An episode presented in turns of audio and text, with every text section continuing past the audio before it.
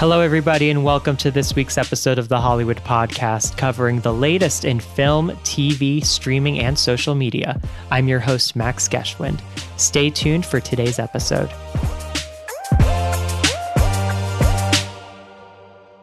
Hello, everyone, and welcome to the podcast. This is your host, Max Geschwind. And for our inaugural episode, I am grateful to have Markian as our guest to give you guys a little bit of background on who Markian is, he describes himself as a third culture kid and aspiring entrepreneur. He's the creator of the Smile Squad, which brings together other talented young digital creators in putting on comedy sketch videos across all sorts of social media platforms that really highlight relatable scenarios centering on culture, personality traits, relationships, body image, and college life, among others the goal of Smile Squad is to do just that make people smile through their lighthearted, meaningful content, whether that be comedic skits or uplifting vlogs.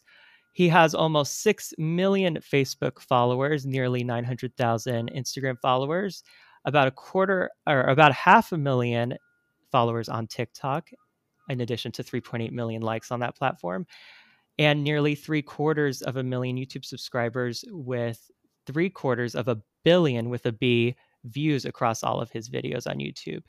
Markian is a graduate from the University of California with a major in business administration. Thank you so much for coming on the show, Markian. How are you? Great. Wow, great intro. There's, there's one thing you missed though. Uh oh. That's a that's a pretty big yeah. thing. I haven't Give graduated. I dropped oh. out of oh. college two years ago. Okay, well, we'll be sure to touch on that. I got all of that information on LinkedIn. So I guess oh, nice. seeing that oh, you yeah. ended in 2018 sort of implied, I guess, on my end that right. you did graduate, but we can touch on that in a little bit. Yeah, whether I'm a Trojan or not, I'm not sure. No, but... you you definitely are. You definitely are. Um, well, firstly, I wanted to ask you, how's quarantine life going for you these past few months? How has it affected you? Are you still here in LA? Are you somewhere else? Uh, honestly, I'm grateful for everything. You know, uh, work isn't really affected. The only thing that's changed is that the team doesn't meet up anymore at the office. We just do our work remote. But uh, if there's one business that hasn't been affected, really, it's like online video creation, being a creator. So I, I honestly can't complain. Right. And so, you know, you mentioned that you aren't going to the office anymore. Where, what, would that serve a purpose for since you know on sort of the consumer end of things we just see you guys out and about at various locations creating content i'm guessing you're still doing that with you know people but uh, mm-hmm. what what was what did the office serve a purpose for so you're right that we film most of our videos at mm-hmm. home the office okay. was kind of like our like smile hq where we would meet every monday so Got every it. monday the team meets the team includes writers editors creators where we just discuss what we're going to film the following week, where we mm-hmm. pitch video ideas, where the editors have their own room, where we would film sometimes studio videos like BuzzFeed type videos. Right, right. Um, so was just like a meeting purpose, like to get everyone together. Where whereas previously we would meet at one of our homes, but the team is like nine people now, so we didn't fit enough people, or the space was too small to fit all mm-hmm. the people. Mm-hmm. And are you still um, are you still living by um, USC? Or are you living somewhere else in no, the LA area? After, after I dropped out, I moved to West Hollywood next to the Grove, and then about a month ago, I just moved to North Hollywood, and the oh, office is in North Hollywood, like super close. Oh, uh, so you're currently in North Hollywood, or yeah? Okay, cool. Um, I'm I also am in West Hollywood, so we were neighbors for nice. a point in time. um, so tell us a little bit about your background. Um, I know you um, refer to yourself as a third culture kid. For those who don't know what um, being third culture means, tell us a little bit about that and how maybe that upbringing sort of influenced your interests and what you wanted to pursue as a career while you were growing up. Being a, the, the term third culture kid is relatively new, and I haven't used it until about like three months ago, really, to mm-hmm. describe myself. But it does describe the the technical definition, and it's pretty loose. It's is that you grew up in a country other than your parents' nationality. So, in which then forms a community of people who who don't know where they kind of belong because they don't really fit anywhere because they were part of different countries growing up. In my case, my mom is American, my dad's French, and I grew up mm-hmm. in Russia, Spain, and Hong Kong. Okay. Um, so and traveling was a big part of my childhood growing up. Uh, amazing upbringing, ama- amazing parents, and that's definitely what's shaped me and my personality the most. Especially being open-minded, having been exposed exposed to so many different cultures around the world. Um, so it's cool to, that there's a term for this kind of yeah community of people who don't know kind of where, where they belong, but have formed like a unique identity through their their upbringing around the De- world. Definitely. Had you always known that term, or is that something you just found out recently since you just started using it? I, I heard the term about I don't know when I was 18. Didn't think much of it, and then mm-hmm. uh, an Instagram profile dedicated to third culture kids like reached out to me to do an interview, and that's when I kind of like got, got better grasp of the term and like oh the, the small community that this Instagram profile had built. That's amazing. Um, so when you, I want to touch a little bit now on why you decided um, USC as you were beginning your college search. Did I know that you began, and we'll touch on this in a little bit, but I know that you began Smile Squad before you um, began attending SC. So did your, um, I guess, while it was still fairly new, Smile Squad, did that have any um, I guess, influence in terms of where you wanted to go, where you felt like the best people were to collaborate with you on it, with you know this fairly new project that you had at the time? It wasn't at the forefront of my decisions. When I yeah. graduated high school in Hong Kong, I knew I, I wanted to go to the US for college versus mm-hmm. where a lot of my friends would go to the UK because I went to British schools growing up and then I applied to generally Boston schools and California schools. USC was the best one I got into, and I thought LA would be a great place to be, just not just weather wise, but also location wise, industry wise, for social media yeah. and entertainment and and entrepreneurship in general. And at the time when I when I arrived at USC, I think I had about three hundred thousand followers on Facebook. wasn't making any money, but I was I was always building it with a vision and then about so to just to say that uh, my decision it, i wasn't pursuing social media like 100% at that time um, but then i obviously dropped out to, to to make that that leap right so at the time when you you know got into and started attending usc you said you had about 300000 followers. But that really wasn't something that was at the forefront or a priority of yours um, once you started? Yeah i was i was doing it i was doing it on the side however that's not too too shy away from the fact that i was building intentionally whereas a lot of creators kind of do started off as a hobby and and it happens to to grow for me it was always growing intentionally but it wasn't at a sustainable point to be able to to drop everything and focus on it. Right, right.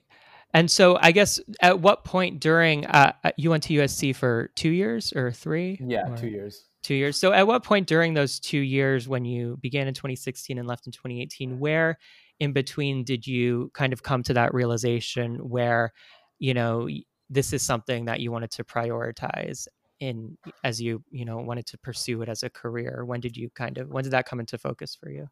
Uh, it's really the summer summer after freshman year. I mm-hmm. made made a uh, decided not to take an internship and just made a video every day to dedicate yeah. to see what it would be like if I were to just make videos and work work on social media. That summer, I grew exponentially, and then classes came back, and then everything slowed down again. Right. Um, so second semester of sophomore year, I decided to take one class just to see what it'd be like if I were to put all my time into social media. And things grew. I got a, a the, one of the first facebook watch shows. Um, so that was providing me an income and it got to a point where school was hindering my business and the logical decision was to leave.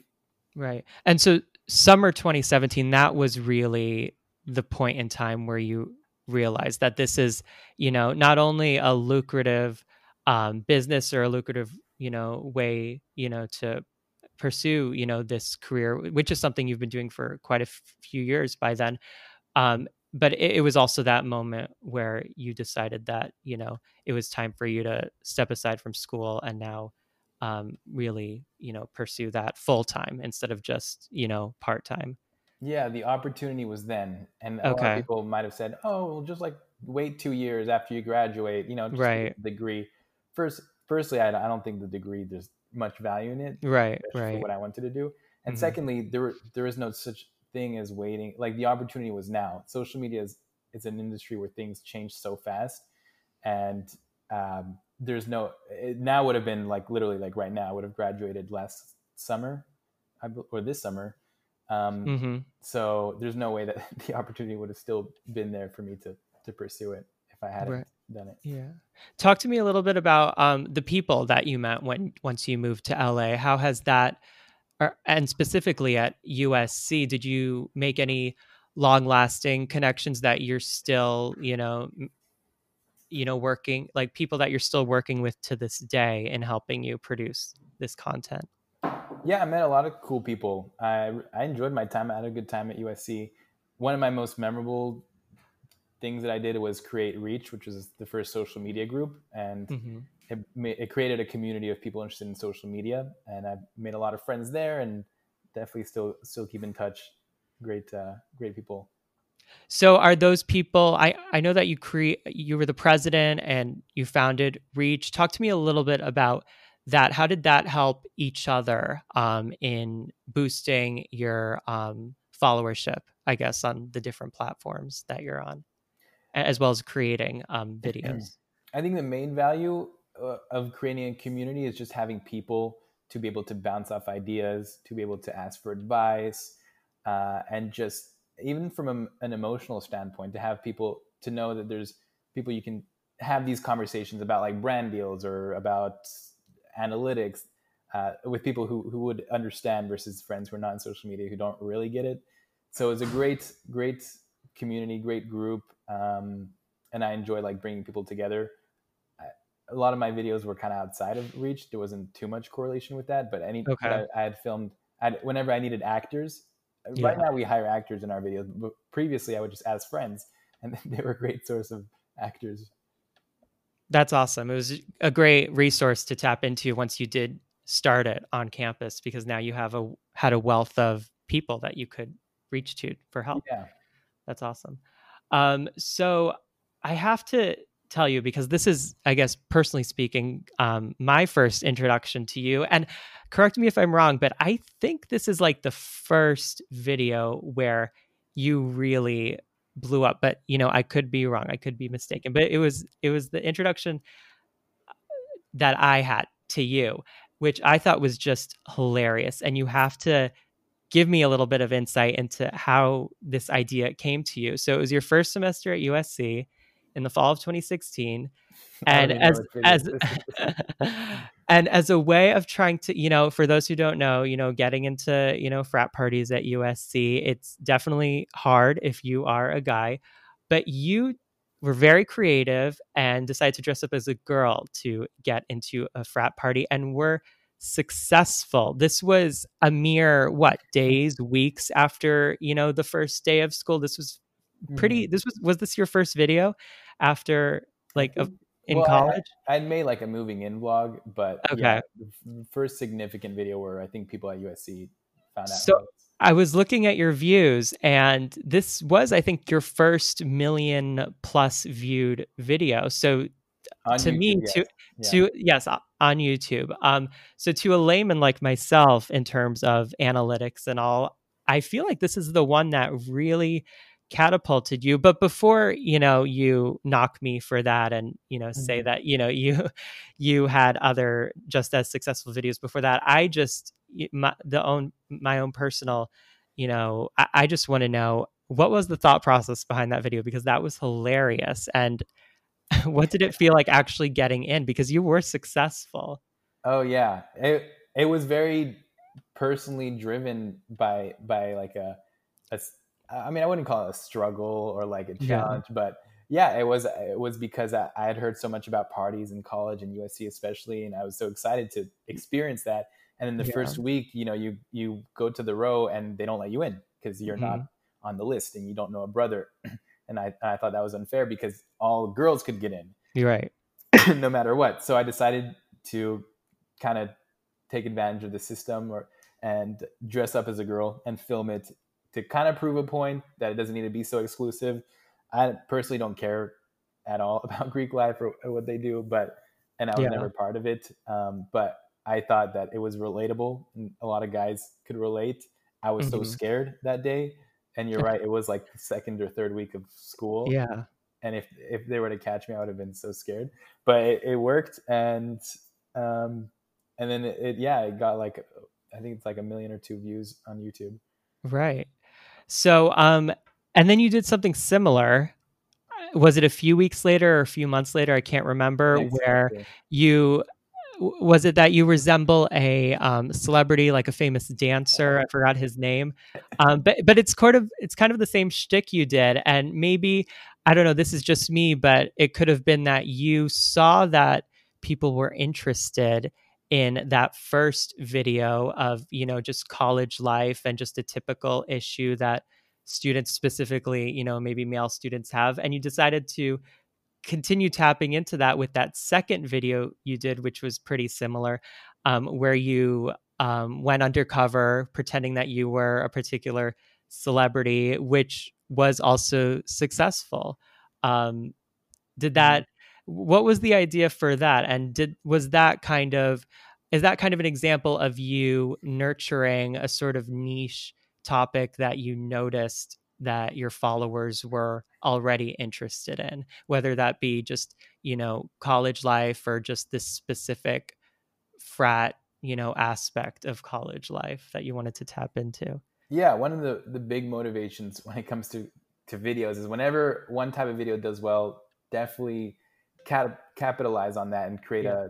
a, a another version or or another video on that theme. So the question was, what kind of other people do frats let in, guys specifically? And I thought celebrities, of course. If, if a celebrity, you know, showed up, they're not going to turn him down. So right I got fake bodyguards, fake fans, fake paparazzis, which were all my friends, and we had like a whole coordination of the day. And and mm. again, I'm I'm like a introverted kid. Like I Yeah, don't do yeah. any of these pranks or social experiments, putting myself out like that. So I was super scared again, but what it worked again, surprised like amazingly, and the feeling of being a celebrity was just I've never felt anything like that. Like the way people were like treating me, it, it was so interesting. Yeah, I mean, and that's funny because you mentioned that you were introverted. What I mean, I feel like for a lot of you know th- those early videos, because you're just going up to people on campus a lot of the time, whether it's handing out roses or paying for people's groceries, which are you know subjects of YouTube videos that you did early Mhm. on. For someone that is introverted, how I guess how did you kind of overcome that introvertedness to do things like that that you know are risky?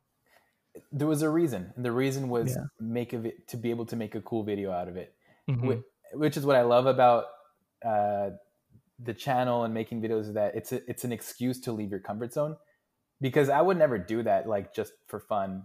You know Right. i'd be too scared to, to leave my comfort zone for like no reward. But when i know this is going to make a good video it's going to impact people in a certain way it's content that i need to put out then there was a, a motivation to do that. And with each video you get over that fear of rejection uh, and judgment. And it's still i still feel that way but it's definitely gone a, a lot better since i first made videos in public. Hmm And uh, just to circle back on that second video you did where you tried to get in the frat party dress, and what was the who's the celebrity again? his name is ian eastwood. He's a, a dancer. We, we look kind of similar so that's what was an easy option. And he's not too famous where you would have obviously been able to point me out. Yeah. So I want to know what the fallout from that one was because it looked like it had a little bit of a different ending, and I feel like I wasn't able to see all of it through the video. So my understanding was they they found out as opposed to the first video. they you got in didn't they didn't find out who i was but they were suspicious and they didn't know who i was so they Okay. kind of played it safe and just kicked me out Okay. So how Yeah. long how long were you in there until um i out?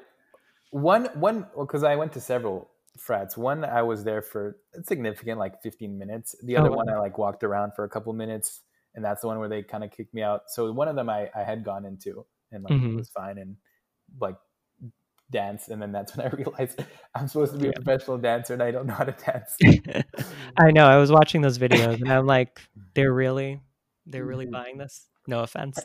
Um, they didn't even look that fun. So who cares if yeah you got did, kicked was, out? was There was like big n- there were like no one in those in those houses. When yeah, so so underwhelming.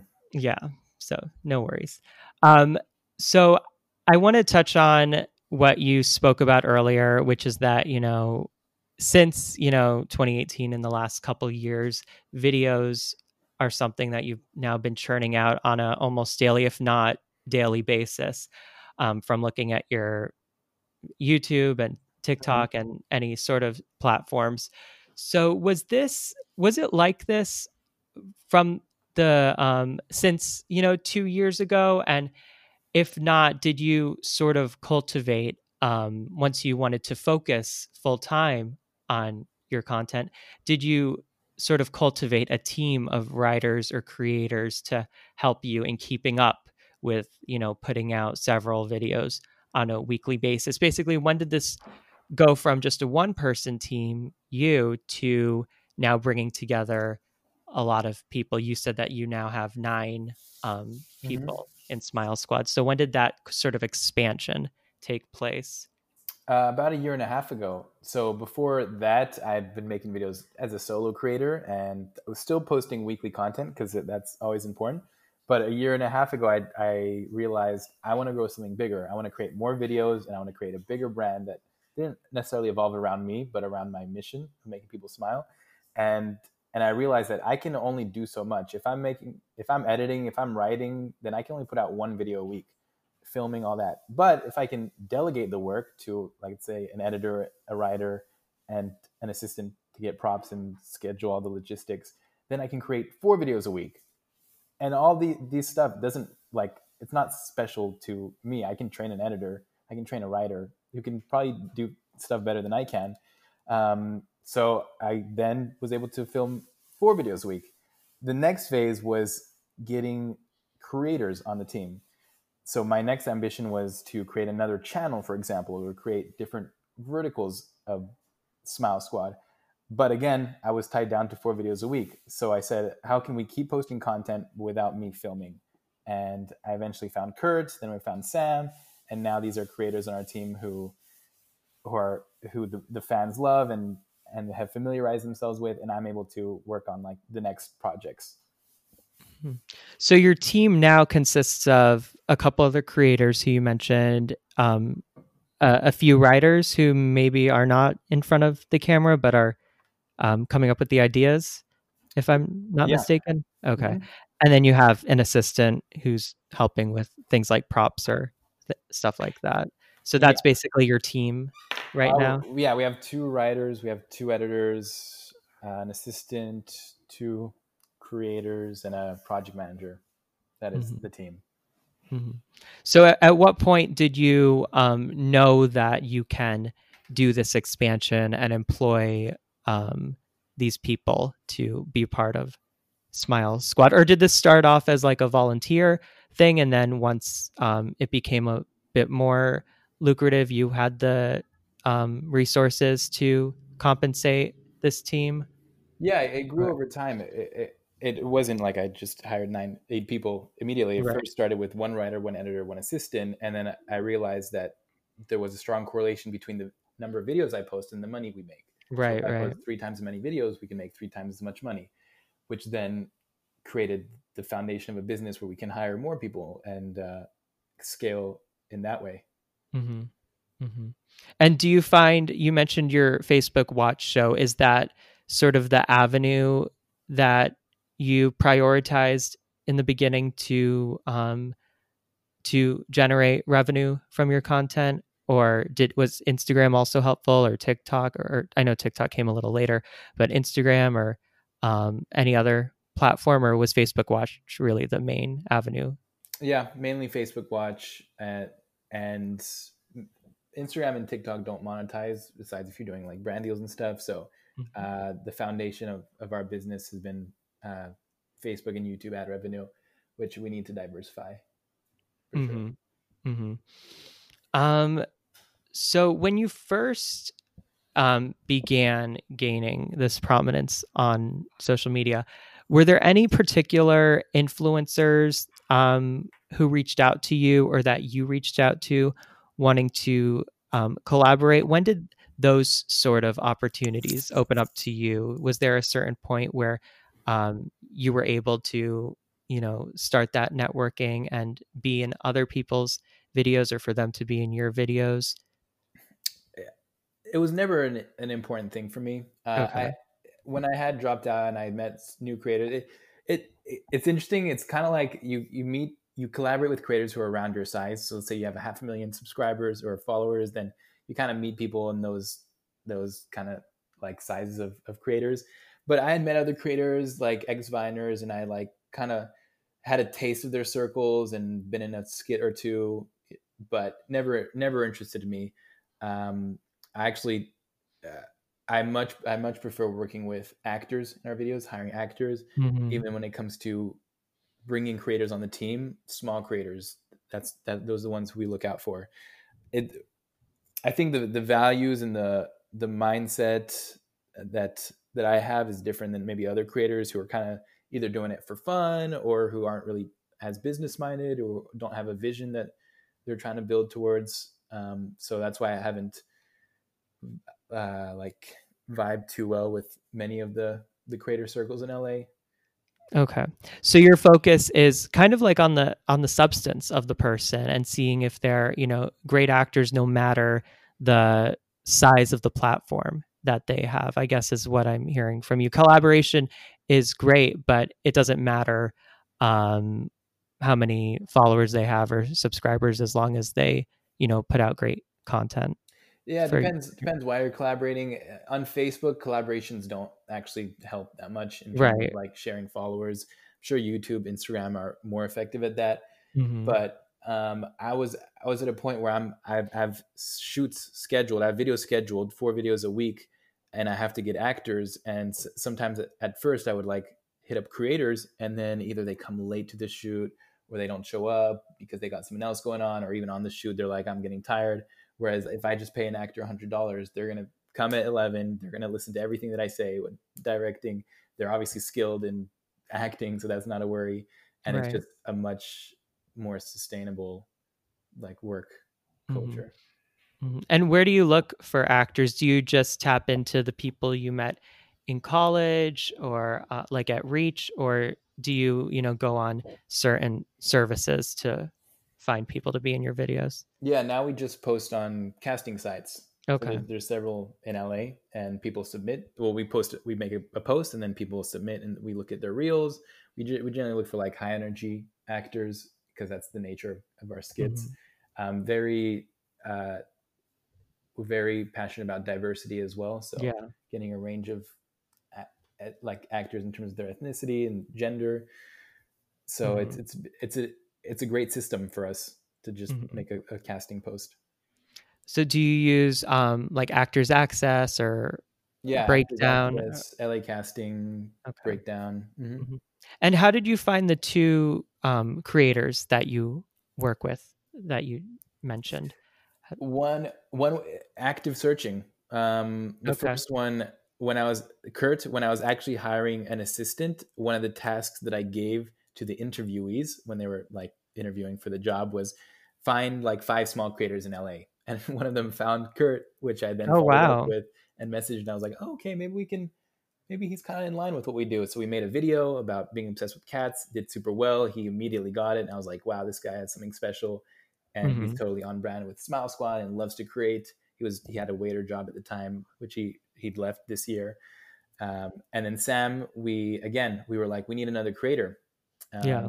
And we put out posts all of like Facebook groups and Craigslist, wherever, searching mm-hmm. for a creator, like an actor who wants this golden opportunity to have the, to join a, a team of, you know, positive people who are making comedy skits. And that's how we found Sam. And that, yeah, that's, that's been the journey. So you found both through your assistant no, one was one was like an assistant we were interviewing. I don't even remember which one. Um, uh-huh. And then the second one was our project manager Kevin had made posts on Facebook, and Sam found that post and like applied. Mm-hmm. We had like an audition, and then we trained him, and yeah, it's amazing. So, how long have they been with you now? Kurt about a year and a half, and Sam um, probably like nine months. Mm-hmm.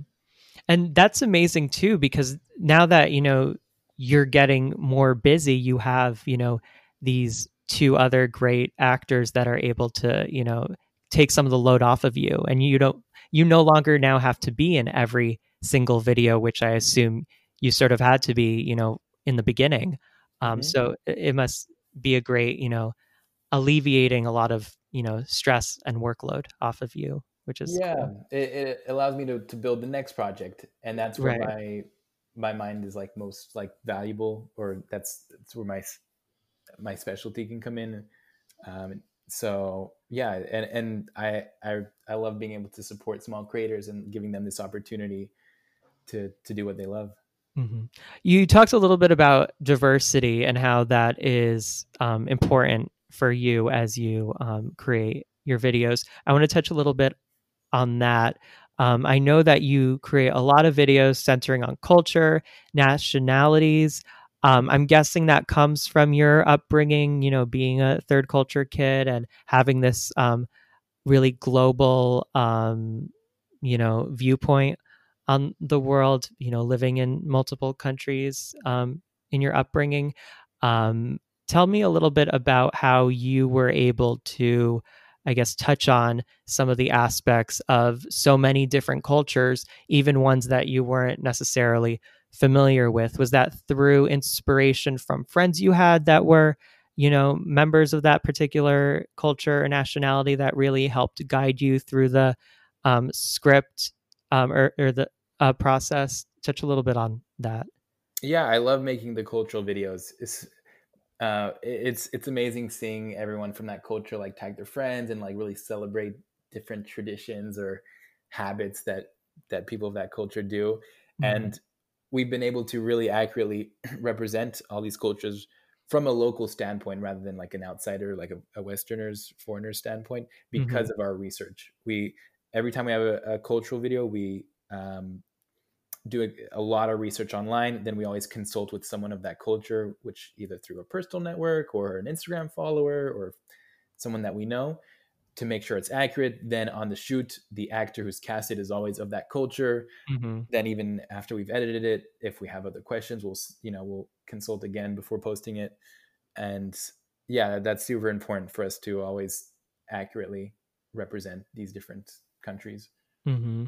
Yeah, I mean, it can, you know, be pretty risky, you know, to put out content like that. You know, it's it's always, I think, at the top of mind for a lot of people, not wanting to offend anybody, but you know, the fact that you really put your um, genuine, you know, research into, you know, each culture that you're representing through your videos and making it as authentic as possible. I think that really shows a commitment to doing doing justice um, mm-hmm. for each culture. So that's great, and that you haven't got a lot of I guess, blowback on any videos yeah. because I know that that could be pretty risky.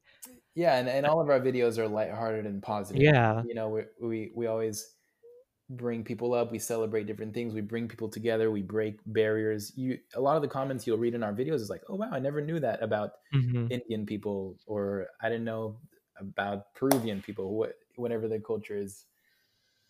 Mm-hmm. Um, I want to touch on um, we talked a little bit about monetization and how YouTube or how YouTube and Instagram really aren't places for that, but Facebook is, and that's kind of how you're um, generating the most um, revenue.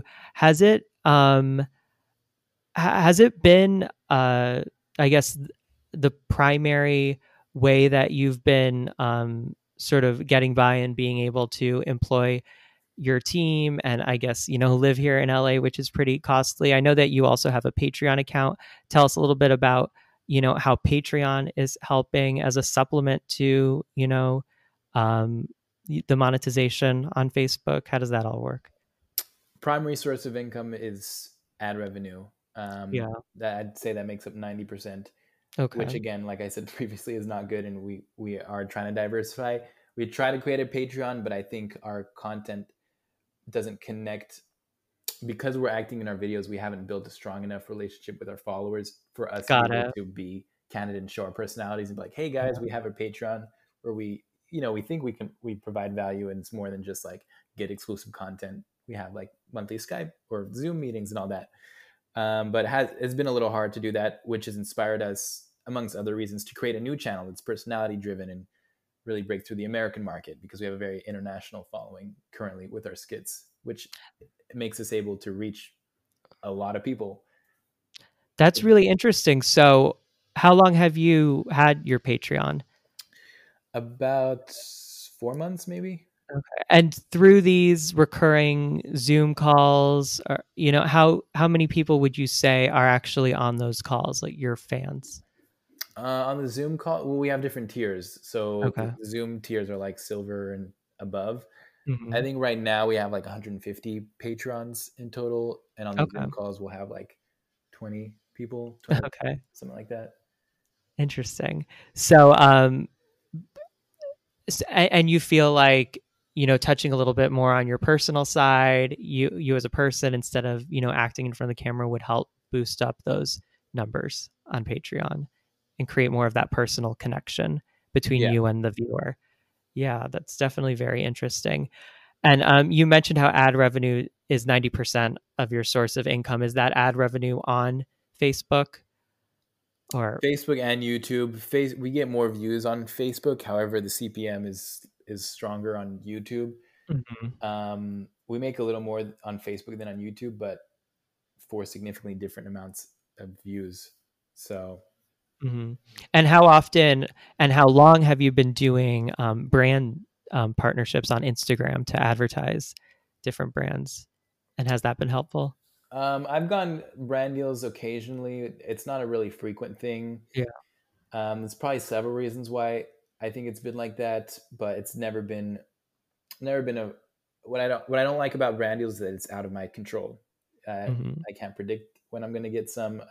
I rather have a source of income that's predictable, like views, which also isn't super predictable. Um, there's definitely more like recurring revenue streams. But yeah, brand deals are good if they come. But it's uh, and I've we've tried hiring a, a salesperson to actively get us brand deals, right? But that didn't work. Well, we also hired her like at the start of COVID, so no, no brands were really doing any deals at that time. Right. Um, well, I think that's a good segue to my next question, um, which is um, representation. And if at what point in your career did you feel like representation was needed for you to sort of gain more access which is you know kind of it's it seems like it's more limited. Have you um, thought about that? Do you currently have representation? And then i also wanted to get your thoughts on these um, talent management companies that we've been seeing um, crop up over the past few months um, i don't know if you know about TalentX which started back in January, I think, AMP Studios, which started around the same time. I'm sure that there's a few others. You know, these are companies that, you know, un, you know, while CAA, WME, UTA focus kind of on the traditional, you know, actors, filmmakers, writers. These companies uh, kind of do the same, but for, you know, the top of the line, you know, social media influencers and creators. So, what are your thoughts on these companies that are now cropping up and catering specifically to this clientele? And is that some is that sort of a company that you'd be interested in joining that you would see as beneficial for your own brand? All these groups and companies and management companies they, they all do something different so yeah they're I I had a manager. I don't have one now. Um, agents are a different story, which I, ha- I, haven't had one, and they provide value in different ways. Uh, I think managers are good for some creators. Uh, we're talking just digital acting is probably a whole different story, which I'm not familiar with. Mm-hmm. Um, then there's MCNs, which I personally don't think bring much value at all. It's, there's there's there's so many so many aspects to it that and lots of variables. I I'm a very uh, independent type of creator. I like working on the business side. A lot of creators who don't like business or aren't like aware, they just like have someone. They like having somebody handle that. You're just right. I'll have my manager's email on my Instagram and what brands they just take care of that. Whereas I like to know every email that's being sent. Got it. I see us having like agents in the future. I, I think we're not at that stage yet. Um, think agents can bring opportunities and have the the connections and the like the experience in the industry, which I don't have as a 22 year old who just moved to LA and mm-hmm. is mainly on social media. Mm-hmm. So yeah, I, they're all different. Uh, I don't I don't think they should ever be something that your creators rely on, and that and that shouldn't be your goal. I like I need to get a manager. I need to get this. It, it, the opportunities will come, you know, as you grow, and if if it makes sense after you've like carefully like evaluated the pros and cons, because you you got to realize that you're a lot of the time you're giving away like 10 15% commission that's true everything you make so you need mm-hmm. to make mm-hmm. sure that you're getting a good return on that that that's kind of my perspective mm-hmm. have you do, you, do you because i know we mentioned um you know sort of gaining more of a you know income base on something like patreon and you know showing that personal side of you. And you know this is uh, this has been a great interview getting getting more insight into your brand and you know you know smile squad over the past few years.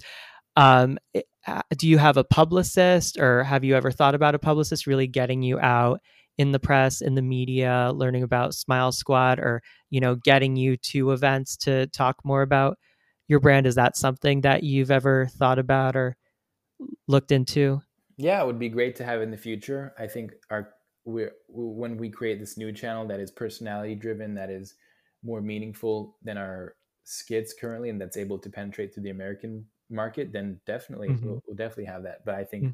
we don't we don't do that currently, and right. less, which makes less sense to right to have a publicist right now. Yeah, I have a couple more questions. Um, I want to know how you began TikTok? How did that sort of um, fit in to this um, brand that you've been creating over the few years? Did you find it sort of seamless once you know TikTok became a platform that someone like you really had to get in on, or was it a little bit of a struggle, kind of making inroads and kind of you know starting from square one in terms of gaining a followership? You've obviously done great since you're at almost half a mill, but um, talk to me a little bit about your initial thoughts on the platform. So my we have two TikToks. One is like Markian's TikTok, and the other is Smile Squad skits. Mm-hmm. Um, personally, I don't make any TikToks. I've reposted my Instagram videos to TikTok, and it got me to like you said, like half a million followers, which is cool because I didn't have to do anything for that. right. I don't create content for TikTok. It, it's it's a great platform and great way to grow. However, it's not a priority in terms of everything else that I'm doing. There's other things that will create much yeah. stronger returns. Uh, and the same for for our skits with Smile Squad. We we repurpose our skits. That's that's right. The goal like the golden content is like you create one piece of content and you can repurpose it to every channel: YouTube, Facebook, Instagram, TikTok. That's what we do with our skits. And again, we have like 600k on our Smile Squad skits just from making slight edits to content that we've already created.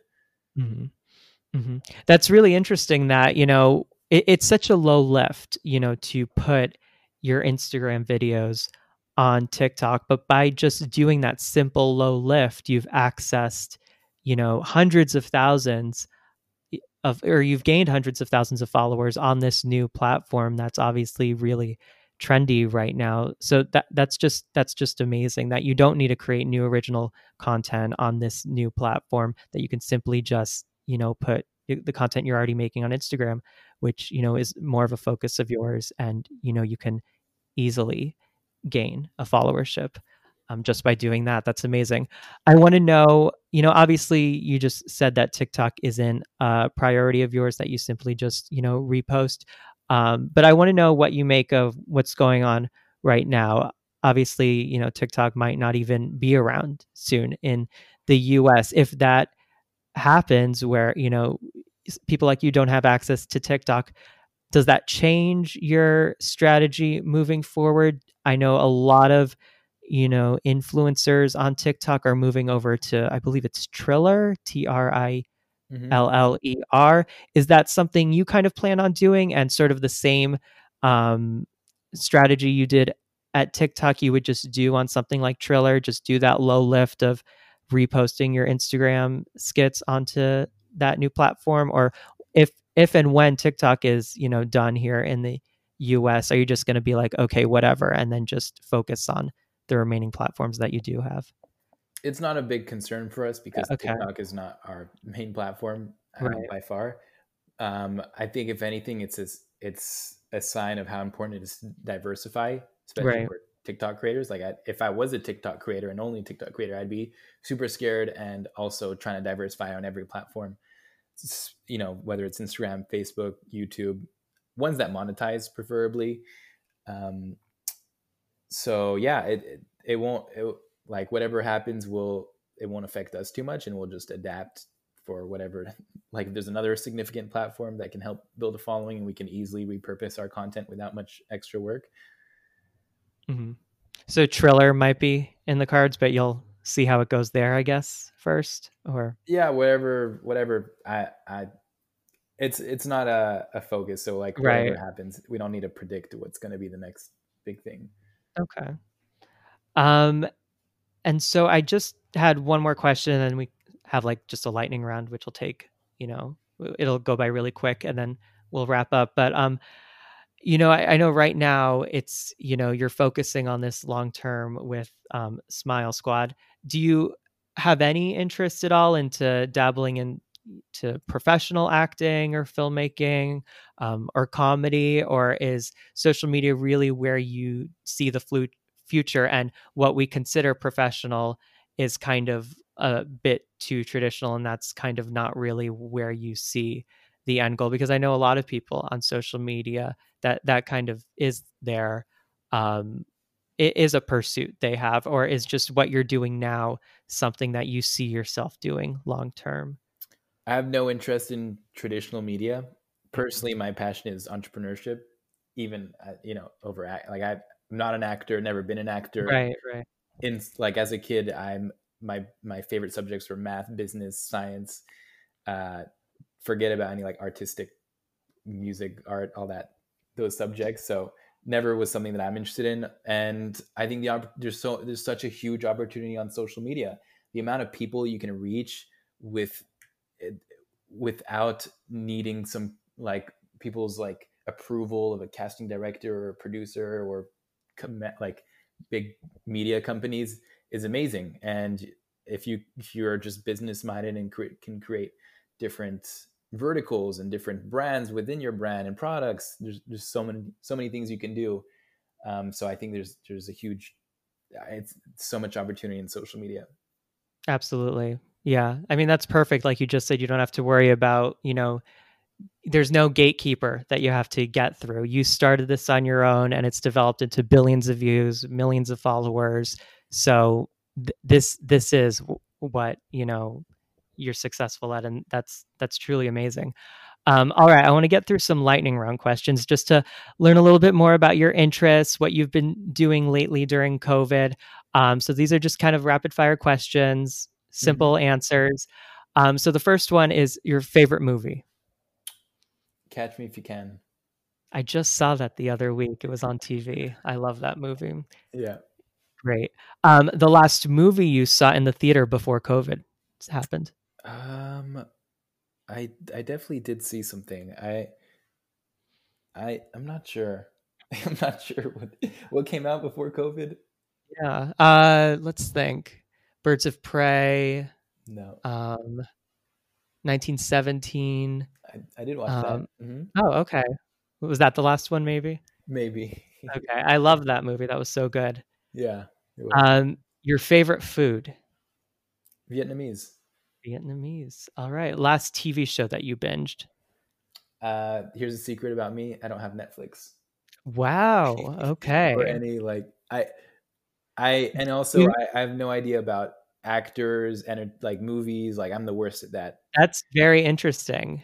That's yeah. very interesting. Um, and so you don't even use someone's Netflix account, like no, I that's the normal. I don't watch thing. any shows. I don't watch any movies unless I'm watching in a theater.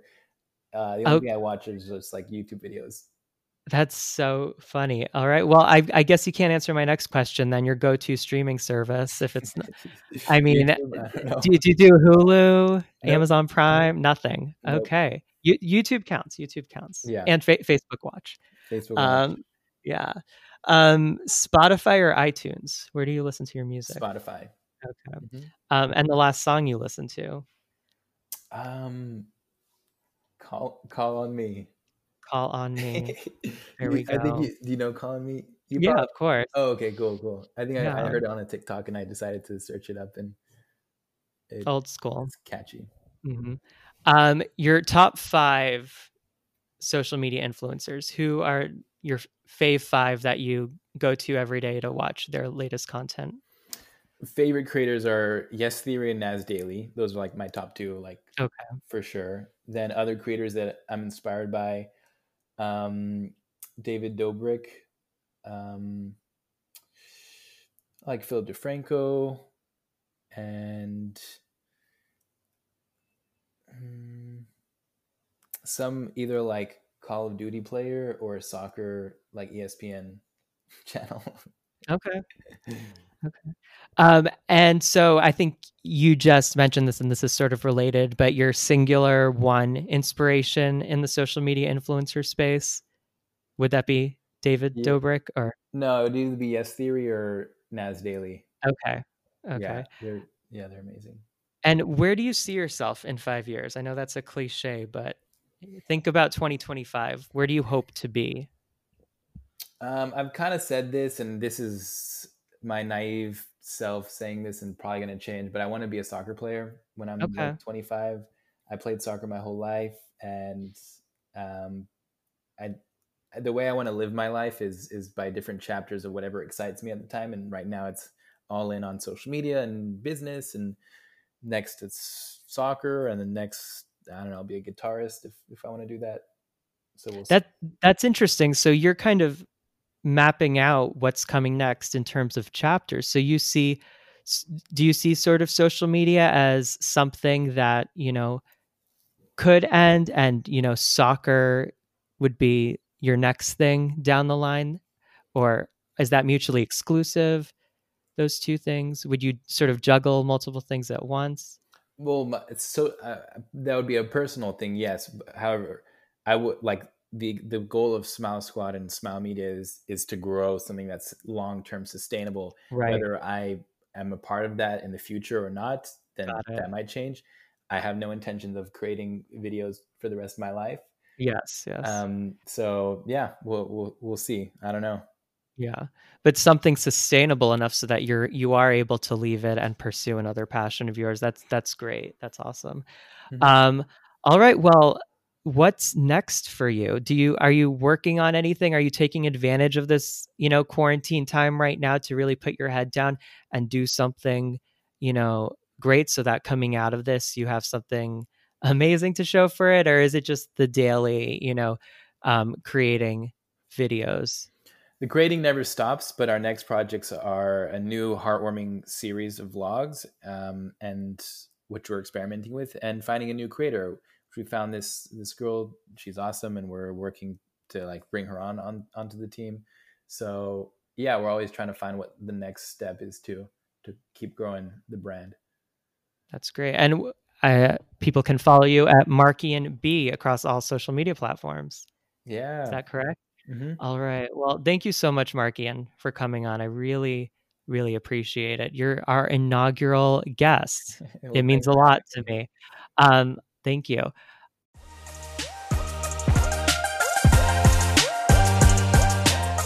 Thanks so much for tuning in. Please take a moment to subscribe to the Hollywood Podcast for free on iTunes or your favorite podcast app. Until next time, you can follow me on Instagram and Twitter at Max Geschwind. Thanks for listening.